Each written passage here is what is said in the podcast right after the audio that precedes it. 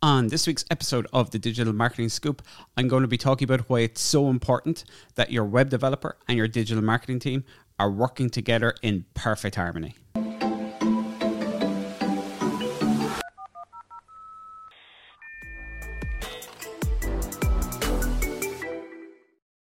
Hey everyone, welcome to this week's episode of the Digital Marketing Scoop. This week, I just want to talk a little about why it's so important that your web developer and your marketing team, specifically your digital marketing team, are working in perfect harmony together. Um, so obviously, setting up a digital marketing campaign, you know, there's going to be certain things your your marketing team need to do, like setting up Google Tag Manager, Google Analytics, um, your pixels, all the kind of scripts um, and analytics tools that they need to build out the campaigns, and that's usually pretty standard. You, you your web developer or your marketing team um, can do the initial setup, and once Tag Manager is set up, then your you know your marketing team can can take it from there. But where it gets a bit more complex and where the blame game can be played an awful lot is in terms of the the results of the marketing campaign. And you could often end up in a situation where one blames the other. So where do you see this? Um, so for example, a place where you will always see this is site speed. Uh, doesn't matter. You could have the greatest um, digital marketing campaign built, but as soon as someone hits your site and it's taken 10 seconds to load, it doesn't matter. So that's the web developer's role. That should be their job to make sure your site's performing well. Um, so the marketing team needs to be in communication with the web development team. Let you know, guys, we've built this campaign. We it's this is working really well. We're having huge problems with site speed. So there needs to be that communication with them um, to make sure that you know that problem gets solved because it's, it's not the marketing team's fault that the site isn't performing um, badly.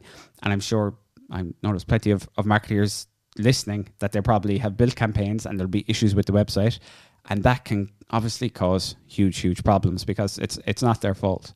Um, so you do need that really good communication between between the two teams. Um, another area where you're going to see this an awful lot is in conversion rate. So site might be performing fine but maybe from a user experience or a user interface point of view um, it's doing very poorly um, customers are getting lost on the uh, the customer journey. Um, they're struggling. The forms on the site are too long. There's maybe they're they're not um, they're not loading quickly enough. The forms. There's going to be problems at the checkout. Customers are getting frustrated and dropping off during the checkout process. All these types of problems that again, it's down to the the web design and web development team to to solve and it's not the marketing team's fault. So again, you just need that cohesiveness. You need that harmony between the two teams. Um, so what I would say is, if you're if you've already have your you know your website developer, your website team in place, make sure that you've you connect. If you're going out and you're hiring a digital marketing agency, make sure you are connecting them, that they have the channels of communication are open between them, and that there's a good relationship between them because they have to have that going forward. The last thing you want is that blame game being played between the, the web development team and the digital agency.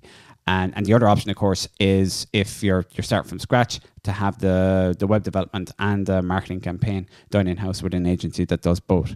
Um, but it really is extraordinarily important in an age where you know so many businesses are now you know up to 100% reliant on their website um, that, those lines of communication are completely open that there is really good teamwork between the the web team and between the digital marketing team.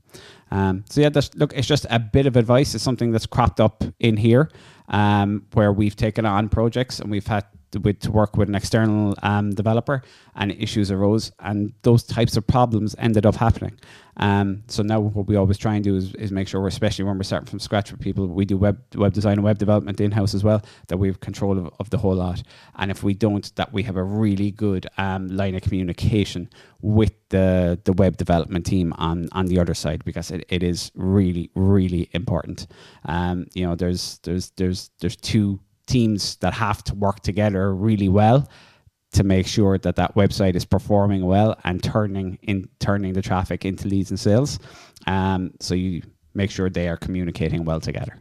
Thanks for listening. That's this week's episode of the Digital Marketing Scoop.